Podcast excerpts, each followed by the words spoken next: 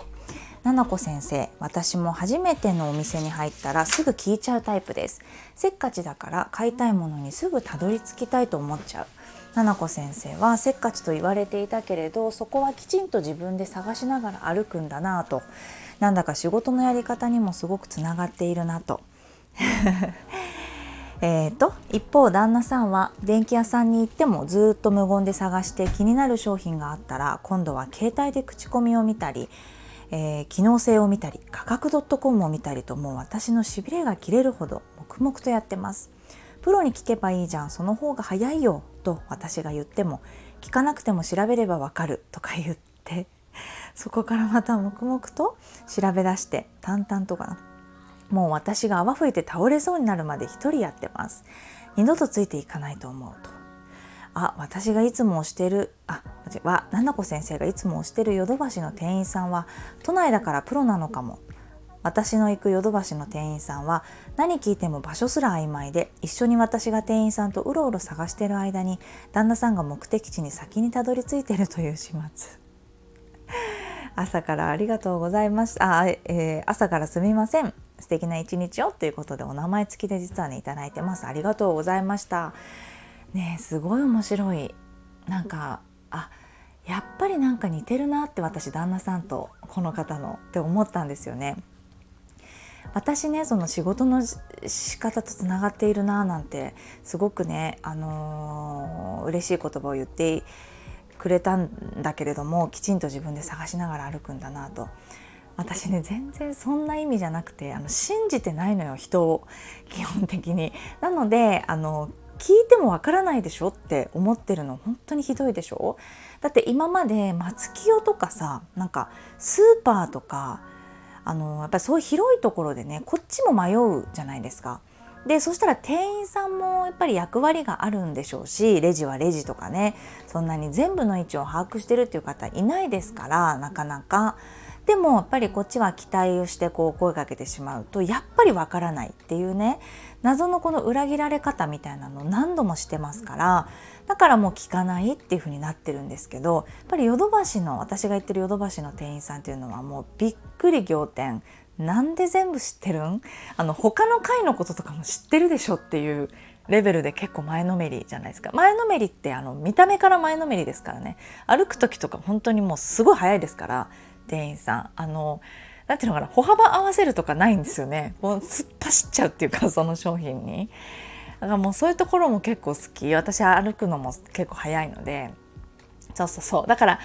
ヨドバシに行ったら私はもう全部任せちゃうけれども他のお店だったら探しますちゃんと。っていうのは信じてないから。だって困っちゃう。なんかその店員さんもあどうしようみたいな。分かんないみたいになる空気もすごいごめんねと思うし切なくなっちゃうから聞かないっていうのありますね。であと商品は調べます。もう本当笑っちゃったんだけど私同じことしてます旦那さんと。いや調べればわかるはもう私の口癖調べればわかるとか、うん、あのやればできるとかなんかもうそんなの口癖私、うん、聞かなくてもわかるのよね。書いてあるのよ。なんだったらその聞いた人がどれぐらいの知識があるかなって考えたら調べた方のがたくさん載ってたりするっていうね。本当に切ないよね。うん、あこれ私のことだと思いながら聞いてたんだけれども。読んでたんだけれどね。そ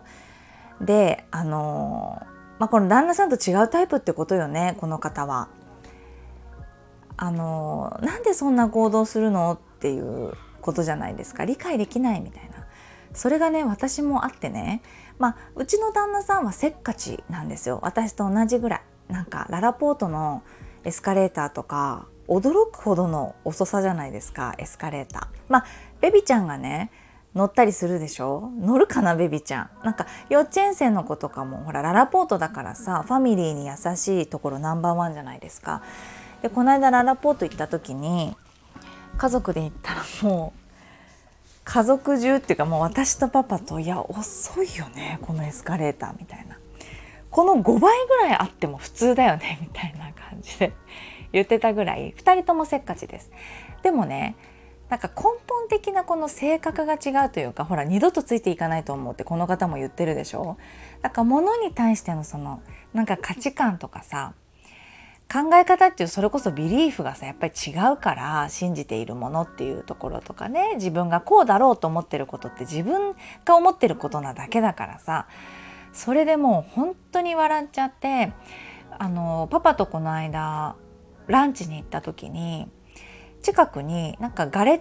ト屋さん違うなミルフィーユ屋さんがあってこれオンラインサロンメンバーさんにはライブで話したんだけれども衝撃でねそのミルフィーユ屋さんが並んでたんですよねオープン前に。で並んでるのが路地で見えたからあどこだろうねって言ったらミルフィーユ屋さんだったんですよねなので予約していたそのランチのお店食べてからじゃあ行こうかとか言って行ってみてでそしたらもうやっぱりカップルだったりとか女の子だらけでもうそんなお店があるなんて流行ってるなんて知らないんですよね。ね、なんでこんなに知ってんのみんなって言ったら「いやインスタとかで見てんじゃない?」ってパパが言ってて「そうかな」って私も結構インスタ見てるんだけどねって言ったけど私見てるのって結構世界中の動物っていうかオカメインコからゾウからパンダから羊からあのいろんな動物をいいねをしてるからもうなんか動物しか出てこないムツゴロウさんインスタグラムみたいになっちゃってて食べ物一切出てこないんですよね逆にパパのインスタグラムやっぱ食べ物出てるからさすごいですよねこのネットのあれが。ね。でまあだからその最新に詳しい女の子たちの中であの本当に昭和の男子みたいなうちのパパ入ってってレジ並んでいったんだけどレジで買ったら受け渡しでもらうところまでがあのコールドストーンみたいなあの歌って作るアイスクリーム屋さんみたいになってるんです。で作るところが見れるんですよね。で何だったらそれみんな写真撮ってるみたいな。10人中10人撮っててあこれ撮るんだっていう感じ。でパパと一緒になんか写真撮ったりしてて美味しそうみたいな。美味しそうなんですよでやっぱクリームがチャーって出たりして面白いからあまあ映えなんだろうななんて思いながら写真撮ってたんですよね作るお姉さんが。で全作るお姉さんが3人いてでレジ焼く人クリームの人フルーツの人みたいな、まあ、クリームフルーツはあの行ったり来たりしますどっちもやるよみたいなその花形2人なんですけどで包む人渡す人なんですよ。で奥の部屋もガラス張りになっててま奥の部屋はでもね一部分しかガラスになってなくてほとんど隠れてんだけどなんかこうウィンコウィンコウィンコってこう何？生地を作ってる機械が見えてんですよね。そこに粉入れたりとかなんかしてる人が一人でいるんですよね。そんな作りで。で私が何を思ったのか旦那さんにねあのここで働くとしたらさどこのポジションやりたい？って聞いたんですよ。で私大体予想ついてんですよ旦那さんここだろうなってそしたらもういや絶対間違いなくここって言ったのがそのクリーム塗るのとフルーツのせる人なんですよ。で一番「えなんで?」って言ったら「いやだってこんなにたくさん写真とかもやっぱ撮ってもらえるしなんか動画とかも撮ってくれてすごい見られるからやっぱ目立つところに一番やっぱここが目立つところだからやっぱ俺これなりたいみたいな感じで言ってても私ドン引き？なんか いいんですよあのいいんですそれやりたいって思った人がいたら申し訳ないんだけど私男性のタイプでそのなんか目立とう目立とうとする人マジで世の中で一番嫌いなんですよね私の話ですよこれは。ででも旦那さんほんとそういうタイプなんですよ。なんか目立とうとしてるっていうか目立とうとはしてないんだけどどうしても人の100倍ぐらい声でかいので普通に喋ってるだけでもこう振り返られちゃうっていうかでやっぱり身振り手振りも大きくて声もでかいからなのかよくなんか芸能人に間違えられたりなんか格闘家の方ですよねとか言ってレジの時に私が言われたりとかしてパパがもう先に出ちゃって「なんか有名人の方ですよね」とかって言われちゃってあはあみたいな「いや否定しろって私も」って感じなんですけどちょっと面倒くさくて「あはあ」とか言って。言ってたりとかしてね。やっぱ目立ちたがり屋なんですよ。いやもう本当に私一番タイプじゃない最悪って言ってパパに言ってした「えとかショックになってて「いや私はね」ってその奥の人がいいってもう出てこない。その世に出てこない。そのみんなのところに出てこない。写真とか撮られる店でそもそも働きたくなくて。でもしここで働けって言われたんだったらその小屋の中そのちっちゃい小部屋の中で生地を練ってたりと誰にも見られないで。でそこパッて見たらなんかサランラップだったんですよ。髪の毛を 束ねるやつが。なんかサランラップみたいな透明のラップみたいな巻いてて。で中の人。でえー、なんでこの人だけこんなラップなのって思ったんですよね。で表の人はこう紙の帽子みたいのをかぶっててやっぱ中の人だからその映えない感じの頭のスタイルでいいんだろうななんて思って。私はもうラップの頭を巻いて頭にラップ巻いて顔も見せずにこう生地を同じ生地を作り続けるっていう同じこと5時間とか私してたいタイプなのでそういう作業の場合ね。そう。だからこんなにタイプ違うんだよねってあのさってなんかもう今までずっと思ってたんだけどここまで違うよなっていうのがなんか私の中でスコーンってその日響いちゃってガレット待ってる時間長いんですよ。すんごい長いの。でやっぱり焼いて作りたてのあのミルフィーユなんでガレットって言っちゃってた。長いんですよ。って言ってもねだからせっかちだからものすごいって言ったけど10分ぐらいですかね。10分ぐらいかな。長いよね。そう待ってるの。まあ人気店だからね。行列だったから。ちょっと。ちょっと並んだの。4人ぐらい。そう。でね。いやもうさって。全部合わないよね。ってパパに。前から言ってるけどさなんか好きな食べ物とかも全然違うしね。好きな歌手とかね。なんか系統とかもね。趣味も何一つ合わないしね。好きなことも全部違うじゃないって。やりたいことも違うしね。どうした？って言ったらパパが「もう言わないでそれ以上」って。なんかあまりにもこの違いが分かりすぎちゃうと。危ないと思ったのか「もう言わないでそんなこと」って。いつもそういうことばっかり言ってってすごい悲しくなってたんだけどでも面白いよなって。でもすごく仲がいいんですよ私たち。全然喧嘩しないんですよ。でうまくいってるんだけどすごく仲が良いしね。まあ、楽しいな夫婦と思ってこうやって遊びに行ったりとか2人でしてるんだけどなんか価値観が合う人とかさあのこの間テレビでパパが見てたテレビの CM でね「私猫より犬派なんです」とかなんかあるじゃないですか。お見合いじゃないな。マッチングアプリの婚活アプリの宣伝でなんかご飯を食べた後に必ず甘いもの食べたくなっちゃうんですよね。みたいな。猫より犬派ですみたいなどんどんこう消去されてって